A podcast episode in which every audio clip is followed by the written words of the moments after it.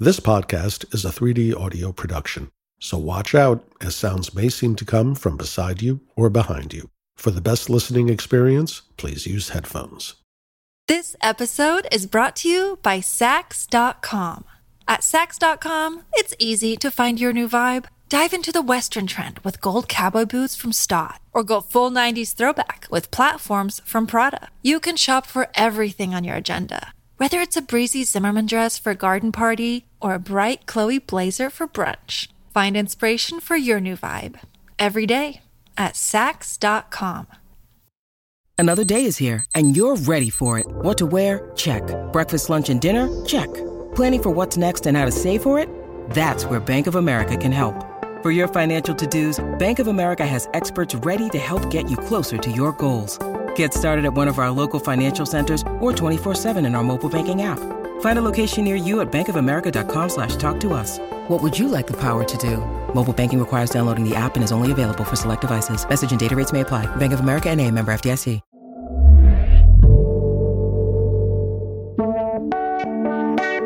Realm presents Orphan Black, The Next Chapter, Season 2, starring Tatiana Maslany, Jordan Gavaris, Evelyne Brochu, and Kristian Bruun.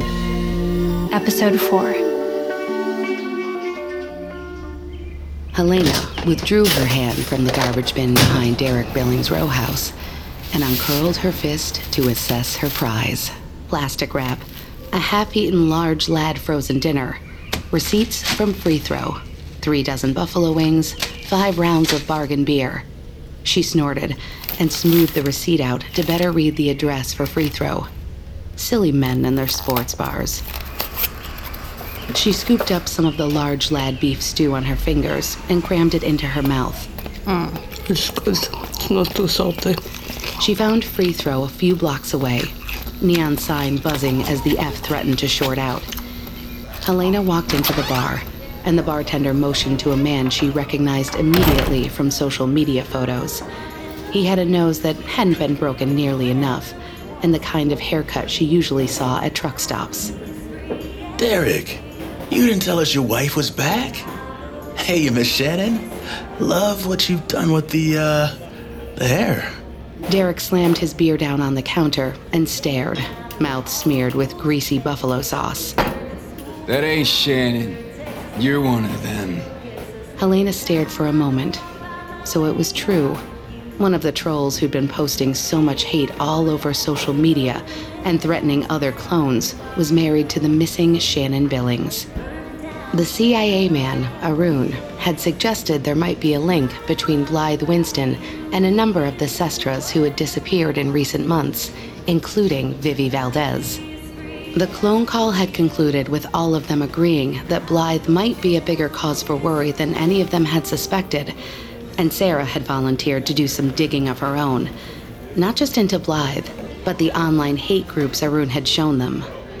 She discovered that one of their most virulent trolls had the same last name as Shannon Billings.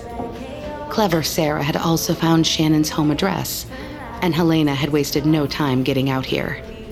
If Arun was right, and there was a connection between Blythe and the disappearing clones, then this might be a way to confirm it.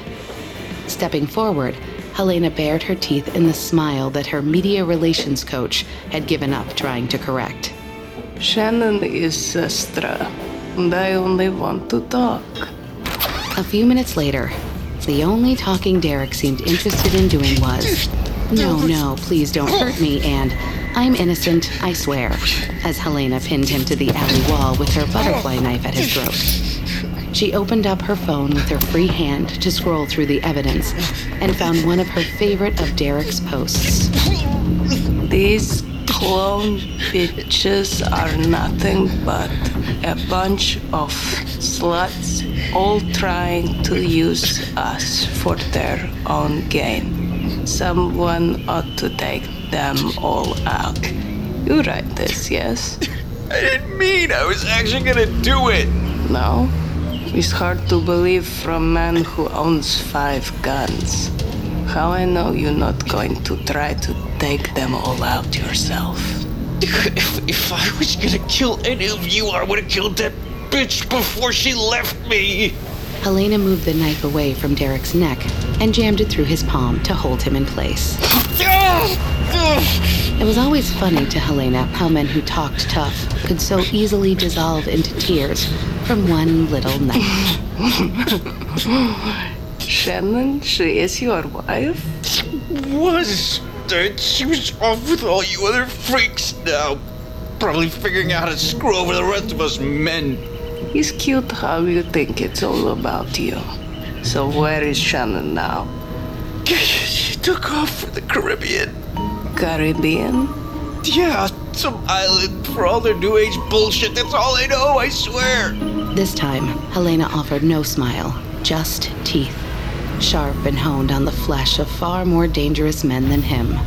Listen close, Derek Billings.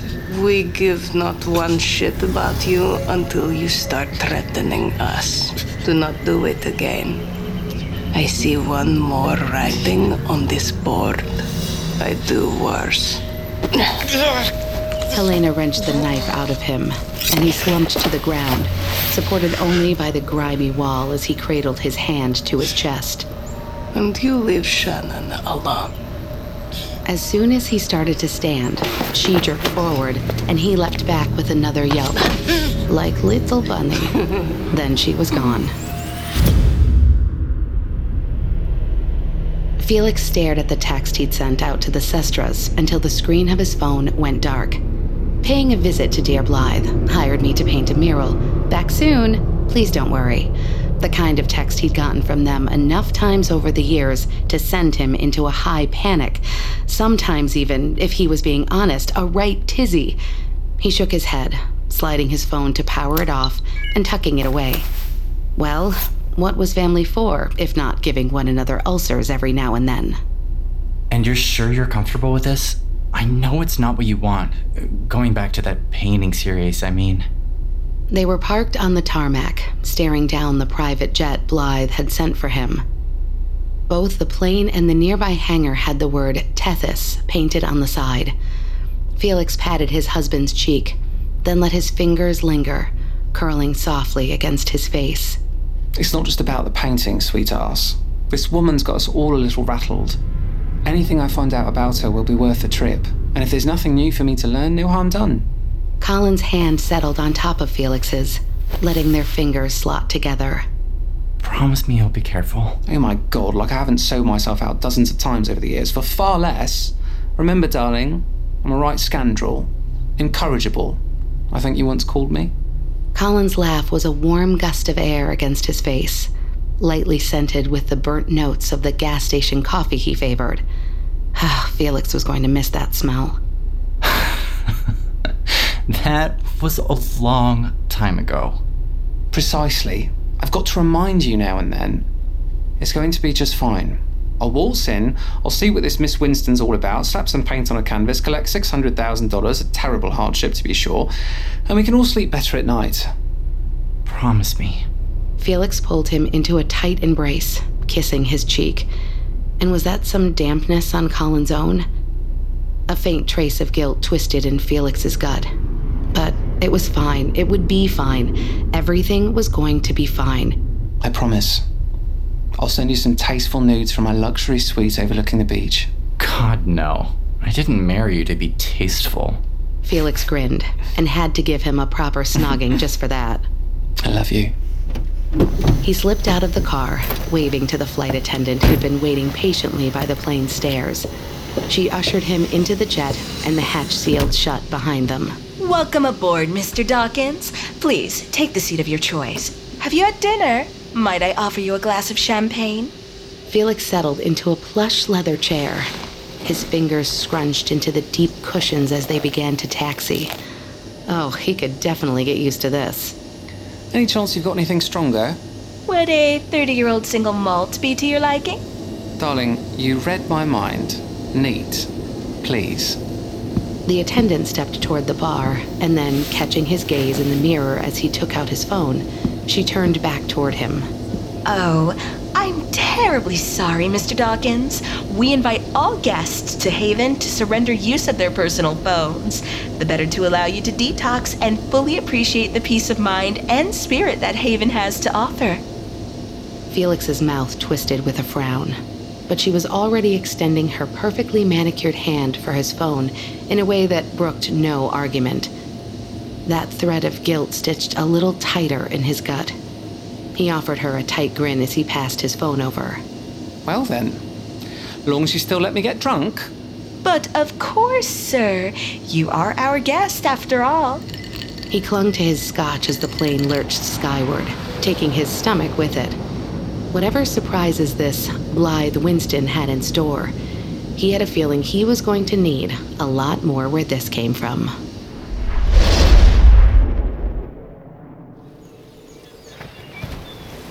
Vivi slowed down her breathing as she steadied the 9mm semi automatic. The warm Caribbean wind toyed with her ponytail, and the distant slap of waves couldn't distract her now from her target. Slowly, the figure in front of the mansion came into sharp relief over the sight. Smooth faced and empty, save for the slightest hint of a smirk curling painted lips. Vivi didn't like that smirk one bit. The bullet struck the ceramic dummy right on the corner of that smirk and shattered it. The high tinkle of breaking porcelain underscored by gunshot as it echoed off the ocean cliffs nearby. Shannon squinted against the sunset beside her, straining to see what remained of the training dummy. Oh my god, that was incredible. Vivi flicked the safety on before passing the weapon to Shannon, barrel tipped downward. Now you try. Shannon grinned and raised the pistol with a careful mechanical motion of a learner trying their hardest to perfectly replicate the instructor. Something about it only looked even eerier coming from someone who looked more or less identical to Vivi. She even had a similar haircut, although she'd managed to pull off a long side fringe that Vivi never could quite get to work. Oh, I don't know if I'll ever be as good as you. Shannon squinted down the barrel while Vivi nudged her feet into a slightly wider stance with the toe of her sneaker. Just takes practice, that's all. And around here doesn't seem like there's much else to do than practice, so I wouldn't be so sure about that. Meditation, yoga, of course, the special training with Blythe if you manage to make it into the messengers, plus all the chores. Which reminds me, you're on after dinner cleanup with me tonight. Lucky me. The messengers. There it was again. That same creepy cultish rank that Natalie had invoked when she'd shooed Vivi off from the extra secure gated area of the compound. Shannon squeezed at the trigger. But as her shot rang out, the deafening churn of a low jet engine swelled on the horizon, and her shot went wide, missing the next dummy entirely. Ah, damn it. Stupid plane threw off my concentration. Shannon started to lower the pistol until Vivi swooped in, hastily snatching it from her to move the safety back into place. She carried the weapon to its case at the side of the range, but glanced in the direction of the plane as it wrapped around toward the far end of the island. More arrivals for the compound? What are these messengers, anyway? Natalie mentioned them the other day, but she didn't explain what they were. Shannon gave Vivi a faraway smile as they racked their safety glasses and earplugs. They're what Blythe wants us to aspire toward. The next step in her teachings. I can't wait to ascend to messenger. Then I'll know I really am free of all this. Part of Vivi couldn't blame her for that blind optimism. Shannon's abusive husband had only turned more violent when he learned she was a clone, somehow convinced it made her all the more culpable for everything wrong in his life, and that clones as a whole were conspiring to ruin everything for him. Getting to know Shannon had given Vivi one more reason to take over Haven's self defense classes. If she could empower these women so that they'd never again be victimized, that alone would make this trip worthwhile. You're gonna be okay, Shannon. Shannon suddenly reached out to Vivi with both arms and pulled her into a tight embrace. I'm so glad you're here. Blythe said you'd help us. Thank you, thank you. Vivi wasn't a hugger, never had been, but she let the embrace go on for as long as Shannon needed it. It surprised Vivi to realize how good it felt. An unwelcome possibility invaded Vivi's calm. That Blythe saw these traumas and aspirations towards some vague, better life and preyed on them. Fieldwork had taught Vivi people were always motivated by greed, or ego, with true belief coming in a distant third. So, which one was Blythe's? She shook herself. Come on, Valdez. Stop looking for flies in the ointment. Sure, there were some weird things about Blythe and this island, but even taken together, they still didn't add up to anything outright nefarious. Altruistic people did exist, and even eccentric as she was, Blythe could be one of them. The more time she spent here, the more she got to know people like Shannon and listened to their stories of harassment, abuse, abandonment, and how coming to Haven had saved them, the less sure she felt she could trust her instincts about this place. Or about Blythe. So why couldn't she shake the feeling that there was a shoe yet to drop? Shannon's arms finally relaxed, and the two women pulled apart. I guess learning how to score a headshot is part of that self actualization. As they finished shutting down the firing range, the shuttle from the airstrip was winding up the main drive to the front of the mansion, ferrying whoever must have buzzed them on their descent. Vivi lingered, crouching down to untie and retie her shoelace to buy her a little more time to catch a glimpse of who stepped out. Blythe just wants to be sure we can defend ourselves, is all. Yeah, from who? From anyone who threatens our sisters. Finally, the shuttle came to a stop, and Felix goddamn Dawkins stepped off, turning his sunglasses wearing face into the warm tropical sun like the special flower that he was. What the hell? Felix meant the Canadian Clone Club, but Blythe liked them even less than Vivi did. So why would she bring Felix here, of all people? He wasn't even a clone. Vivi bit down on her frustration and turned away before Felix could spot her. Well, amen to that.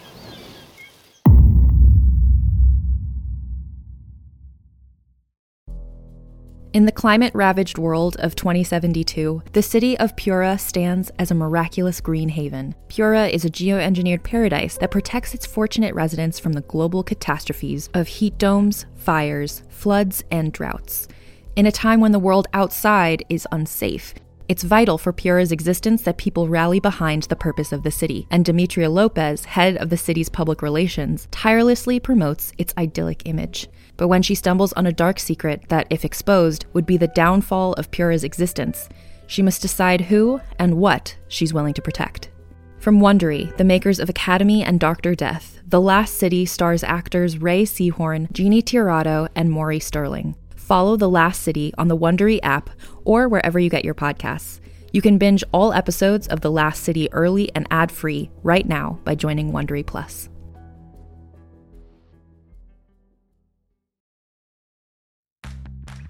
Are you ready to shop? Rakuten's Big Give Week is back. Get 15% back at hundreds of stores, and it's all happening this week, May 6th to May 13th. It's the perfect time to shop for everything on your list for spring and summer, like clothing, outdoor gear, and travel. I know I'm using this week to stock up on some warmer weather essentials at Ray-Ban and Ulta, and I love that Rakuten even helps me save on travel at sites like hotels.com. Rakuten really is the best way to shop, and you can save even more by stacking cash back on top of deals. Plus, during Big Give Week, that cash back is bigger than ever. With Rakuten, membership is free, and when you sign up and shop today, you get an extra 10% cashback boost. That's an extra 10% cashback on top of the 15% cashback. You won't see higher cashback rates than these. Go to Rakuten.com or download the Rakuten app. R A K U T E N. Shoppers get it. This episode is brought to you by Saks.com. At Saks.com, it's easy to find your new vibe. Dive into the Western trend with gold cowboy boots from Staud, or go full 90s throwback with platforms from Prada. You can shop for everything on your agenda, whether it's a breezy Zimmermann dress for a garden party or a bright Chloe blazer for brunch. Find inspiration for your new vibe every day at Saks.com.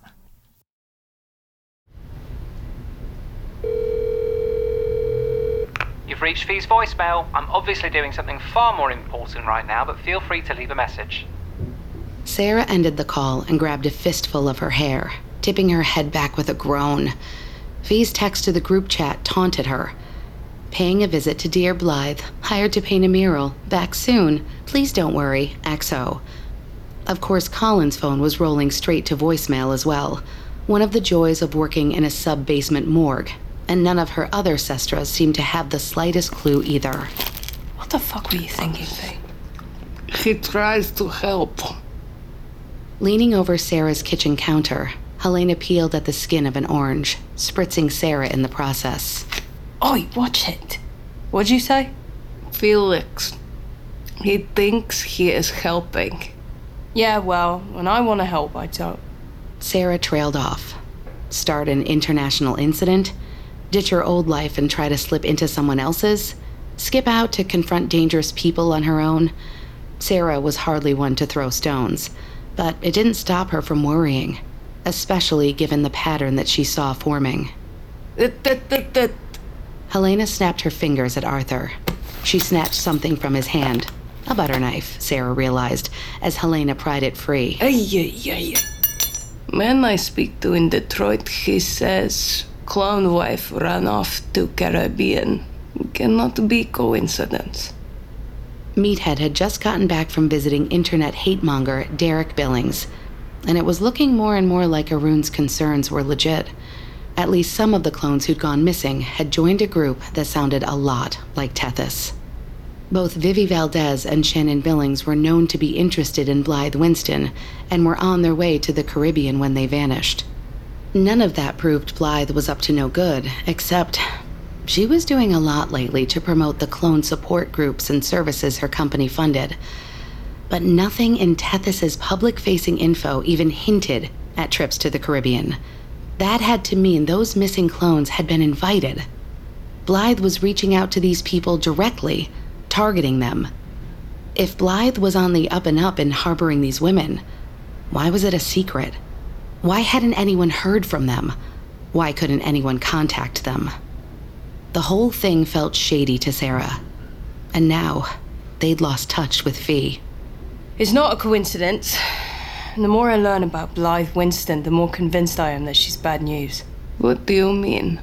Sarah spoke while powering up her laptop. Well, Blythe's like a lot of people. She wants to be the hero of her own story. You can see that in the way that she markets herself. Self made, super rich, popular founder of a lifestyle empire that sells self improvement. She's one of those fucked up moguls who thrives on her customers believing she's looking out for them, that she's a force for good. She makes this big deal about all she's done for the clones since we were outed, but from what I've pieced together, the clones most traumatized by the exposure are the same ones dropping off the grid and flocking to her. She's going after the most vulnerable of us. And she's doing all this while on a tear to discredit our family, along with that story that you, Charlotte, and Kira so thoughtfully decided to share with the entire fucking world. It's good story. I think Blythe's a fraud. She's a 14 carat asshole playing to the fears of a lot of scared women who feel like we screw them over. People who build a following like that always have a hidden agenda, and Fee is stepping right into it. You think Brother Sestra is in danger? Don't you? Whatever Blythe's angle is, it's about more than helping troubled clones. It involves us, the clones she's been speaking out against. What if this mural thing is bullshit? What if the real reason she's bringing Felix out there is to use him against us? Hostage. Or something worse. I don't trust the meathead.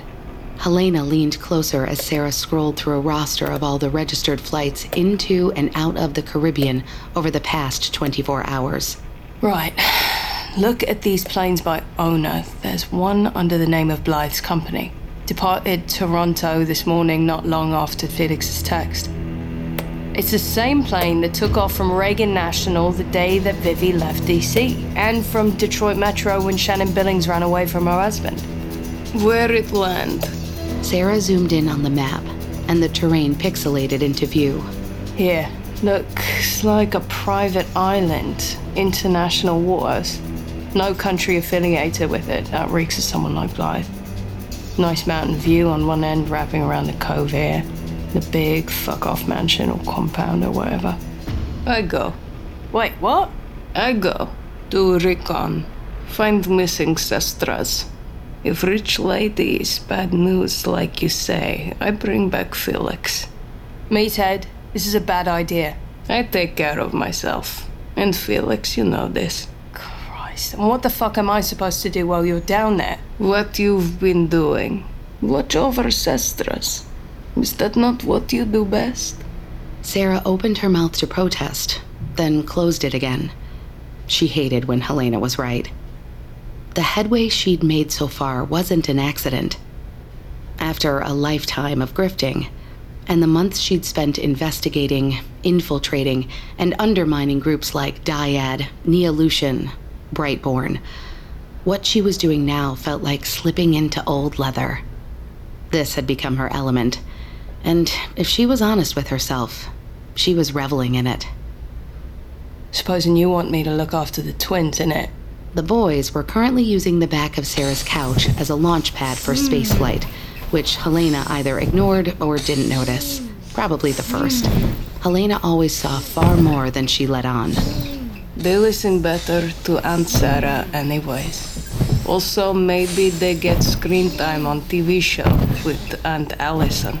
Clones, at home. Clones at home. You lot actually like that show.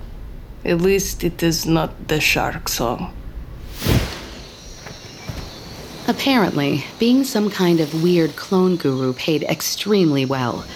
After the frankly exhausting tour of Blythe's compound, with his head spinning at the sheer extravagance of it all, Felix supposed he could see why someone might work like mad and contort their beliefs into any necessary shape to afford this kind of comfort. Whatever else Blythe had going on, he had to admire the sheer chutzpah. How was your flight? Comfortable, I hope? Blythe wore a tepid smile on her face as she sipped her equally tepid tea as they stood together on the weathered stone balcony overlooking the cove. A bit dull without my phone, but the scotch almost makes up for it. When she glanced at him, she almost reminded him of Alison, that polite look that could give no offense, even as she was doubtlessly thinking, calculating, judging him behind it. It's best to remove all external influences in order to fully open ourselves to growth here at Haven. But we all have our indulgences. I suppose my single malt can be yours. To our indulgences. Blythe raised her cup ever so slightly in response, and Felix kicked back what was left in his glass, savoring the smoothness as it went down. I understand you work for Clone Care. Look at you doing your homework. I thought you didn't care for us. I care about anything that affects the well being of my sisters. Felix wondered what she meant by that exactly. Yes, I take shifts on our helpline.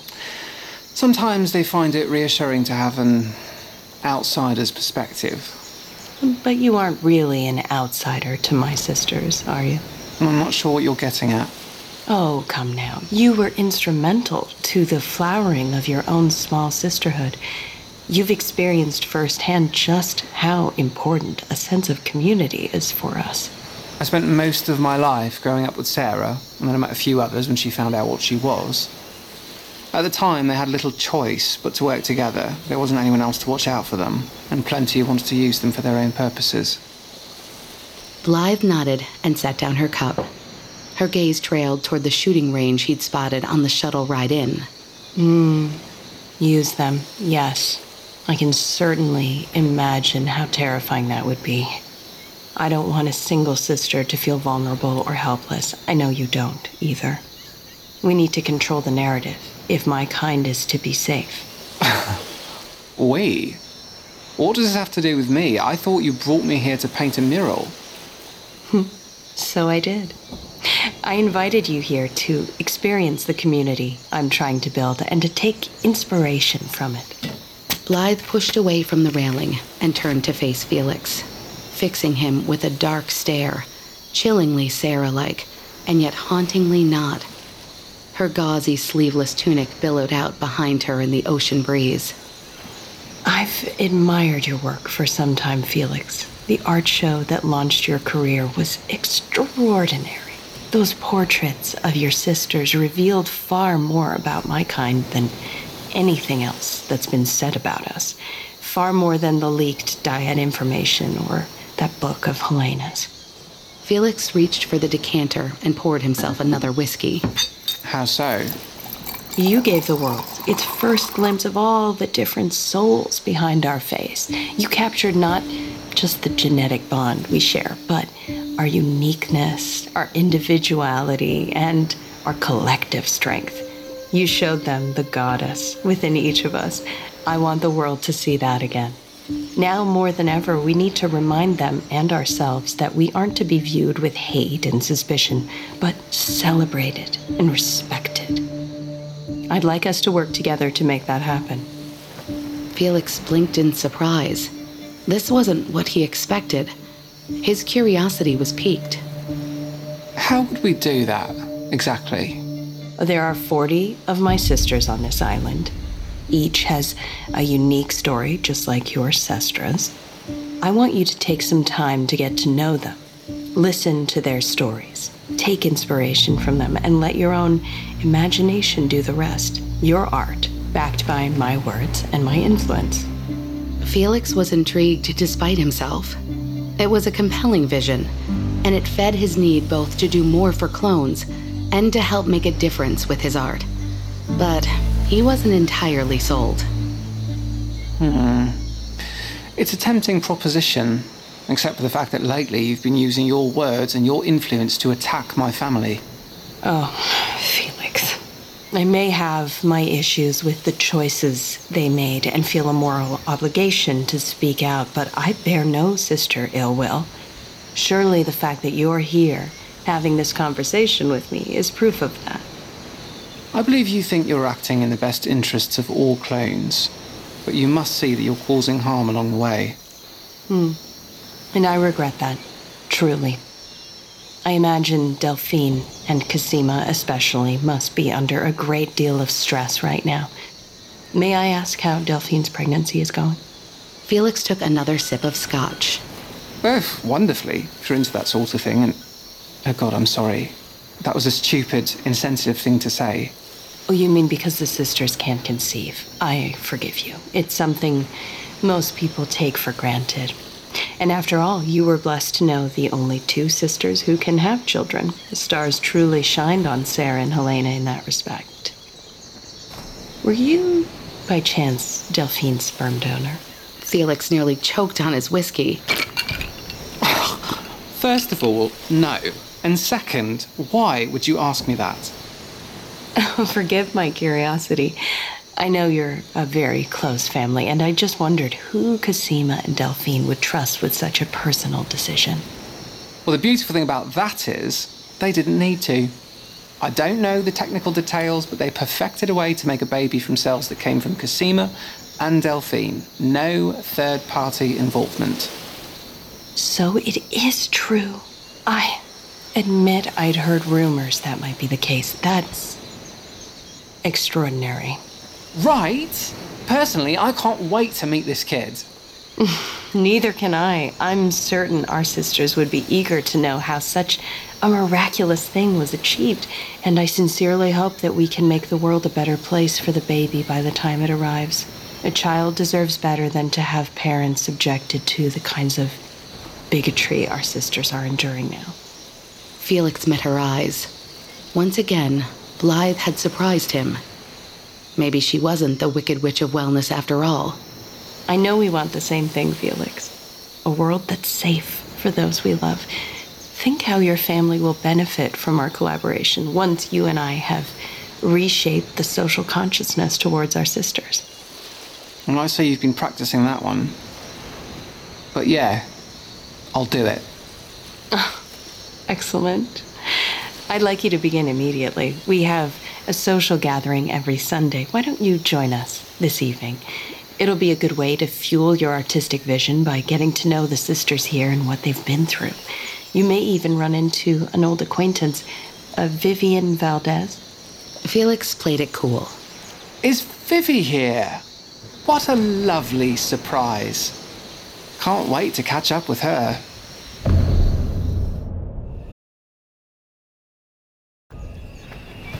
The Sunday social at Haven felt weirdly familiar to Vivi. A bunch of people sharing her face milling around, eating from biodegradable plates while they chatted and conspired as if there was nothing wrong, nothing unusual with any of this. Was it like this in her old life with the other American clones, like Dana? Is this what she would have had if they hadn't pulled her away? Of course, not everyone at the social were clones either. She turned her sweetest, most inoffensive field operative smile toward Natalie, Blythe's assistant, before cutting her gaze toward Felix. He was already a few drinks in and gabbing about something with Lily, a non clone follower, that required them both to gesture wildly with their hands. If he'd noticed or recognized her yet, he was doing a good job of hiding it. But that also made it harder to figure out why he'd come here in the first place. Suddenly, applause rippled through the crowd like a gentle ocean breeze, and all heads turned in the direction of the main house. Blythe Winston had arrived. It was an eerie kind of processional as she walked past dozens of other women who looked just like her, cheering her on while she gave them polite nods and half waves like she was the goddamn clone queen. Well, not everyone looked like them. There were the handful of others, like Lily, who were some kind of weird clone groupies, like the woman with the way too heavy contouring makeup, which Vivi could now see was designed to make her features look more like those of a clone. Well, that was downright disturbing. It made her wonder what lurked behind that other woman's face. The one currently chit chatting with Blythe through heavy nose gauze and a surgical mask. The sickening thought occurred to Vivi that Blythe was encouraging this, might actually have cosmetic surgeons on site to perform such procedures. What the hell was she playing at? Suddenly, the Lavna turmeric freeing foam Vivi'd eaten, drank? The consistency made it ambiguous, wasn't sitting so well in her stomach. Then, with a single turn of her elegant hand, Blythe silenced everyone they were outdoors, in the awakening amphitheater, some sort of au naturel rock formation, and yet it still felt as if all the air had left the room. Please. Thank you, sisters. Thank you, honored guests. I am so grateful for the presence of each and every one of you and the affirming energy you've brought to Haven. Every day I spend with you is a wonderful reminder that we aren't alone in our journey. That we never have to wonder and question again. Vivi highly doubted the likeliness of that. She adjusted the strawberry margarita in her hand and tried to blend back into the crowd. Of course, the journey was far more difficult before we found one another. Nine years ago, I saw a woman who looked like me. Blonde, chic, businesslike. She was getting into a taxi and gone before I could recover from the shock. I admit, I wondered at first if I was hallucinating or if I had a long lost twin I'd been previously unaware of. The truth, of course, proved to be even more miraculous. Blythe's first clone sighting reminded Vivi of the first time she'd set eyes on Cosima Niehaus and the frantic, similar questions that echoed through her mind until she uncovered the truth. Months later, I took ill. Some sickness, a spiritual sickness, had manifested within me. The beacon in me was calling out for something I couldn't name and going unanswered for far too long. No doctor could name what ailed me. They couldn't give me any relief. It wasn't until an unfamiliar doctor approached me from out of the blue, a woman I'd never met before, claiming to offer me an inoculation. And she was accompanied by another woman, one with dreadlocks, who was determined to hide her face the whole time. Yet after letting them treat me, and as they were readying to leave, I saw her face. And once again, that face was my own. Murmurs rippled across the audience like the surface of a pond. Vivi frowned further, wondering how it really had felt for the Leda clones to be approached by someone at random, claiming they needed a vaccination. How had Cormier and Niehaus managed to convince them? Hell, It was a struggle to get her coworkers to get their flu shot every year, and that was for something nearly every one of them had personally grappled with at least once. It was impressive that they'd pulled it off. The sight of that face changed my life. I knew at once, instinctively, that this wasn't the same woman I'd seen getting into the taxi months earlier. And with that realization, my very sense of self was challenged. I'd been shattered without knowing it, a much smaller fragment of a far greater whole. We are not lab rats or monsters. We are not copies. We are a collective, individuals who nevertheless share a far deeper bond and purpose. But so too do we share a communal pain. The suffering some of us have experienced, the hatred and the horrors some have endured. What harms one of us harms all of us. And so the only true way to heal and purify ourselves is to do so as one, as our community. And so I founded the Messengers to help us do just that.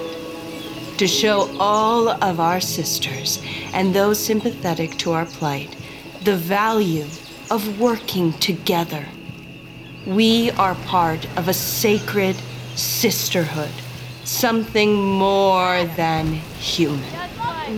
We may be many, but we are more than the sum of us when we come together. No clone is alone. The words rose up around Vivi like steam. The chant reached a frenzy, boiled over. Vivi had found herself confronted with a great many vile creatures in her time with the agency. She had to learn to smile and sweet talk abhorrent men, whose greed and self aggrandizement made them perfect targets to be recruited. She'd learned to listen to the gripes of the put upon, the vindictive, the petty who were all too willing to surrender state secrets for money, recognition, or just sheer revenge.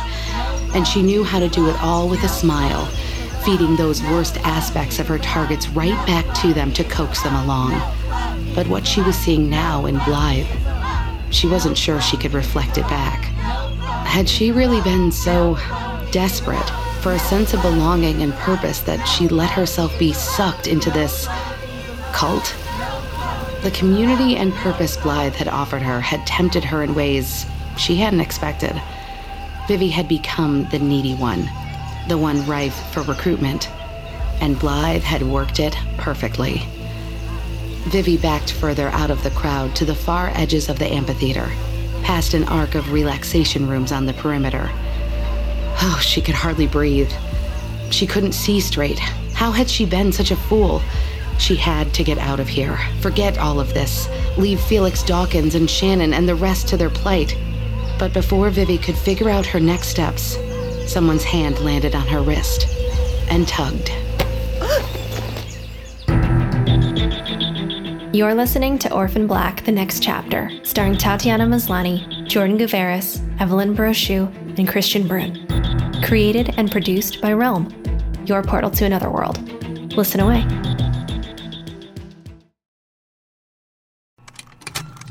Contained herein are the heresies of Radolf Burntwine, erstwhile monk turned traveling medical investigator. Join me as I uncover the blasphemous truth of a plague ridden world that ours is not a loving God, and we are not its favored children.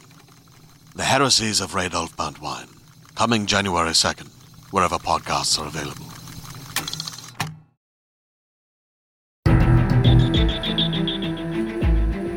Orphan Black The Next Chapter, Season 2, is executive produced by Tatiana Maslany and stars Tatiana Maslany, Jordan Gavaris, Evelyne Brochu, and Kristian Bruun. based on the television series Orphan Black, produced by Boat Rocker Studios.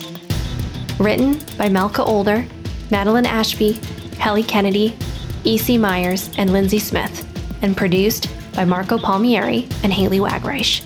Associate produced by Nicole Otto and Diana Foe. And executive produced by Molly Barton, AMC Networks, and David Fortier, Ivan Schneeberg, and Jessica Shadlock of Boat Rocker. Performed by Tatiana Maslany, Jordan Gavaris, Evelyne Brochu, Kristian Bruun, Alyssa Zia, Vikas Adam, Taya Garland, Hudson Mako, Stephanie Shea, Daniel Bonjour, Stephanie Frame, Tiana Camacho, Kimberly Marable, and Nathaniel Kweku. Directed and produced by Kaylin West. Sound design by Rory O'Shea. Additional editing by Corey Barton. Musical theme performed by Two Fingers and composed by Amon Tobin. Music composed by Trevor Yule.